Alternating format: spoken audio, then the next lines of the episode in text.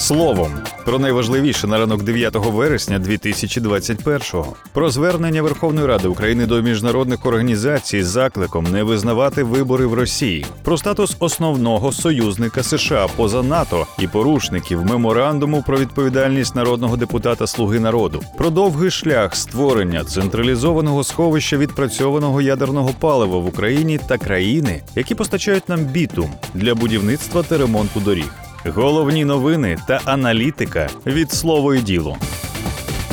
Верховна Рада України ухвалила звернення до міжнародних організацій з закликом не визнавати вибори до Держдуми Росії у разі проведення голосування на окупованій частині території України. Це звернення підтримали 318 нардепів. Так, український парламент закликав Раду безпеки і Генеральну асамблею ООН, ОБСЄ, Євросоюз, НАТО та інші міжнародні організації, парламентські асамблеї, іноземні парламенти і уряди застосувати всі необхідні заходи, аби застерегти органи влади і окупаційну адміністрацію РФ від проведення виборів до Держдуми на тимчасово окупованій території України, в Криму, і виключити участь у виборах громадян України, які проживають на окупованій частині Донбасу.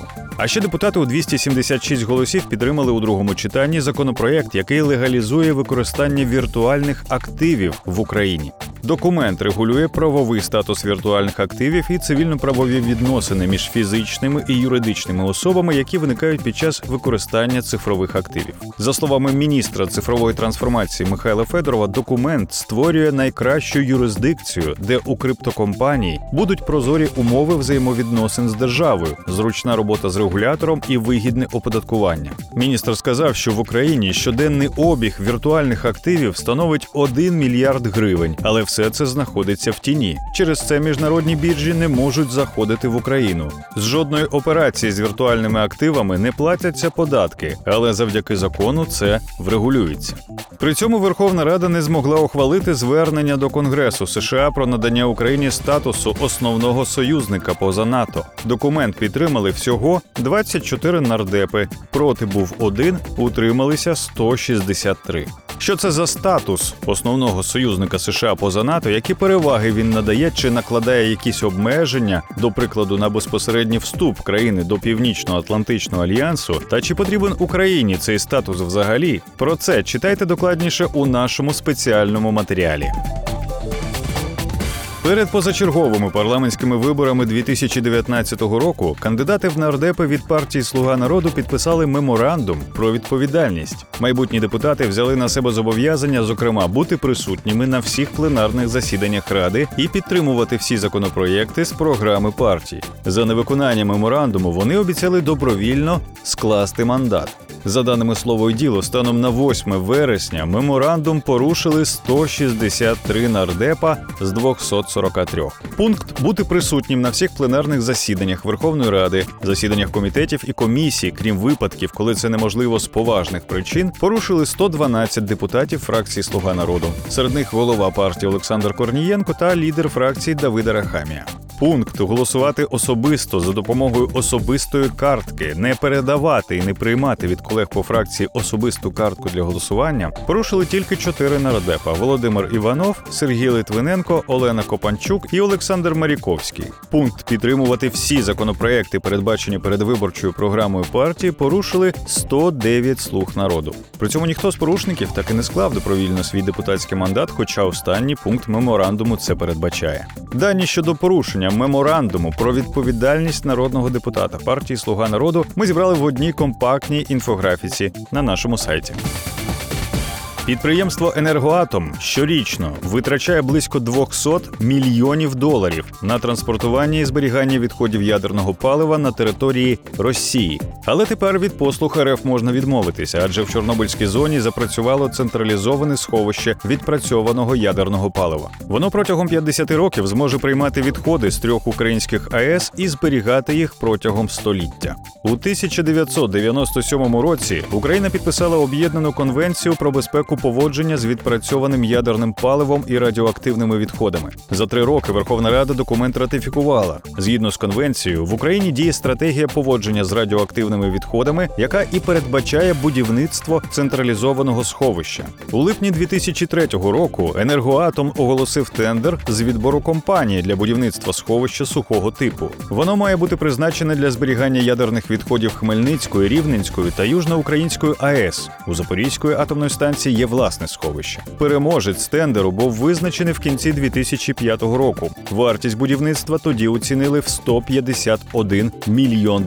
Щоб запустити будівництво, Рада мала ухвалити відповідний закон, і у 2009 році тодішній міністр палива і енергетики Юрій Продан обіцяв, що закон буде ухвалений восени. Однак депутати прийняли закон тільки в лютому 2012-го. У квітні 2014-го Кабмін виділив земельну ділянку площею 45 гектарів в зоні відчуження, а в червні 2017-го затвердив проєкт будівництва сховища. Вартість проєкту зі 150 мільйонів зросла у 10 разів, до майже $1,5 мільярда.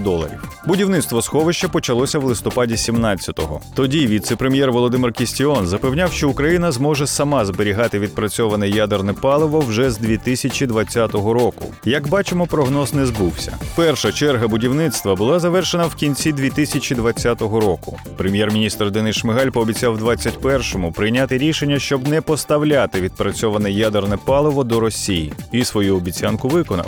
11 серпня Кабмін затвердив програму поводження з відпрацьованим ядерним паливом вітчизняних АЕС до 2025 року. Згідно з нею, Україна відмовляється від зазначених послуг російських підприємств і планує зберігати відпрацьоване ядерне паливо у власному сховищі. Роботу сховища презентували в зоні ЧАЕС 21 серпня. Сховище поетапно буде введено в експлуатацію до 2025 року. Як просувалася реалізація цього проєкту, дивіться на інфографіці «Слово і діло».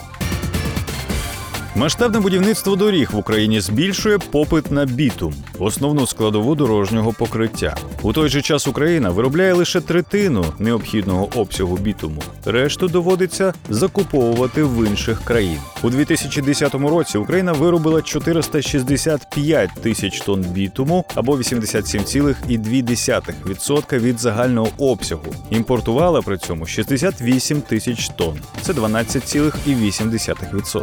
Протягом наступних років спостерігалося скорочення власного виробництва і нарощування імпорту. Наприклад, у 2012 році Україна виробила вже 124 тисячі тонн бітуму, а закупила 167. У 2018 році Україна виробила 139 тисяч тонн бітуму, це десь 20,5% від власних потреб. Все інше, зрозуміло, імпортувала. У 2019-му виробництво та імпорт склали відповідно 219 і 428 тисяч тонн. Скільки бітуму у минулому та поточному роках Україна виготовила, а скільки імпортувала і звідки? Про це дізнавайтеся з нашого аналітичного матеріалу з інфографікою на сайті. Нагадаємо, раніше ми разом з експертом розбиралися, з чим пов'язана дорожнеча будівництва та ремонту доріг в Україні. Більше цифр, більше фактів, матеріалів і аналітики знаходьте на словоіділо.ua.